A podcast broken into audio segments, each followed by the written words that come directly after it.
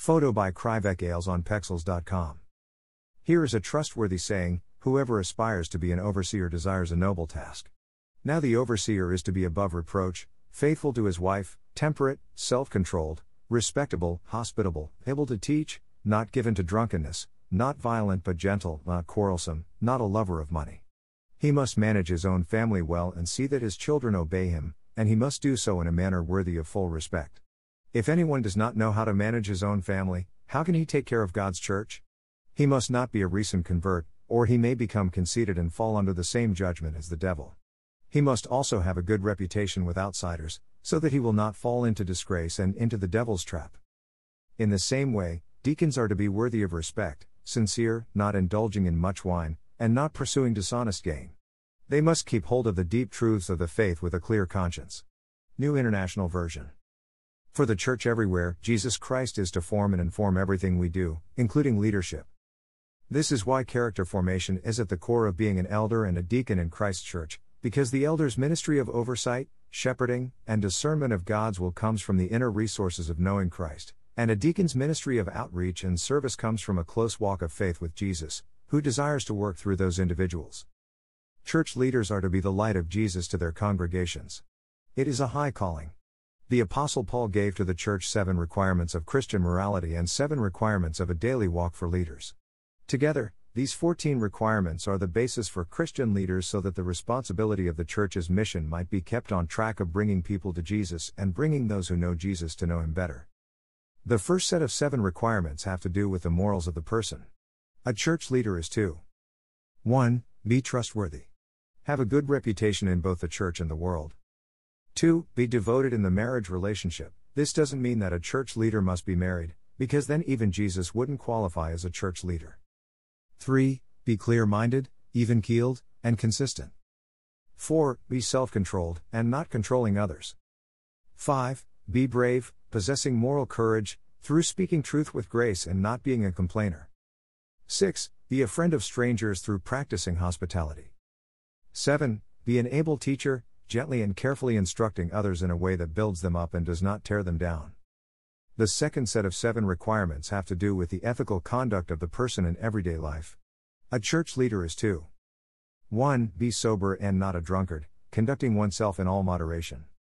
2. Be respectable and not given to anger outbursts and constantly carrying a chip on their shoulder about something. 3. Be gentle with everyone and in all situations. 4. Be cordial and foster healthy relations, and not always picking a fight about something. 5. Be generous and not thinking about the almighty dollar in every decision. 6. Be caring in the family and give rules with relationship, so as to curb rebellion in a child. 7. Be mature and not a novice in the faith so that those outside the church can see there is something wonderfully different about the way things are handled and done among those who profess Jesus Christ. In addition to this, we have seven related requirements for deacons. 1. Be dignified in every kind of relation, a person worthy of respect. 2. Be sincere and not double tongued, saying one thing to one person and something different to another. 3. Be moderate in all things, especially when it comes to drink. 4. Be benevolent and altruistic, and not greedy for either stuff or attention. 5. Be holy and pure, keeping very close to faith in Christ with a good heart. 6. Be a servant who is able to handle attention without falling apart. 7. Be faithful, keeping promises and vows, especially in marriage and with family.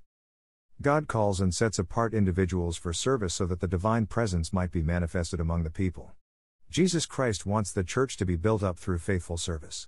Notice what today's New Testament lesson does not say about church leaders. Be a listener to complaints. Do everything without complaining or arguing, Philippians 2:14, ERV. Be a representative of the people. Nowhere in scripture do we find church leaders are supposed to operate like an American form of democracy.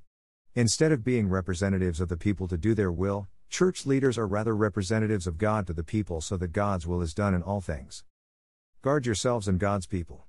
Feed and shepherd God's flock, his church, purchased with his own blood, over which the Holy Spirit has appointed you as leaders. Acts 20:28, NLT. Be ingenious. Church leaders are not called to be the smartest, most creative, and best idea people in the room. They are to be servants, leading others in prayer, outreach, and acts of mercy. I have a special concern for you, church leaders. I know what it's like to be a leader, and on Christ's sufferings as well as the coming glory. Here's my concern that you care for God's flock with all the diligence of a shepherd. Not because you have to, but because you want to please God. Not calculating what you can get out of it, but acting spontaneously. Not bossily telling others what to do, but tenderly showing them the way. 1 Peter 5 1 3, MSG. These requirements of Holy Scripture are not just for leaders, they are to be sought after by every member of God's holy church. We are all together to aspire to the highest of ideals of Christ in the way we operate in the church and in the world. Let no debt remain outstanding except the continuing debt to love one another. Romans 13:8. Godly leaders help us to maintain that biblical mandate. Now may the God of peace, who through the blood of the eternal covenant brought back from the dead our Lord Jesus, that great shepherd of the sheep, equip you with everything good for doing his will, and may he work in us what is pleasing to him, through Jesus Christ, to whom be glory for ever and ever. Amen. Hebrews 13 20 21, NIV.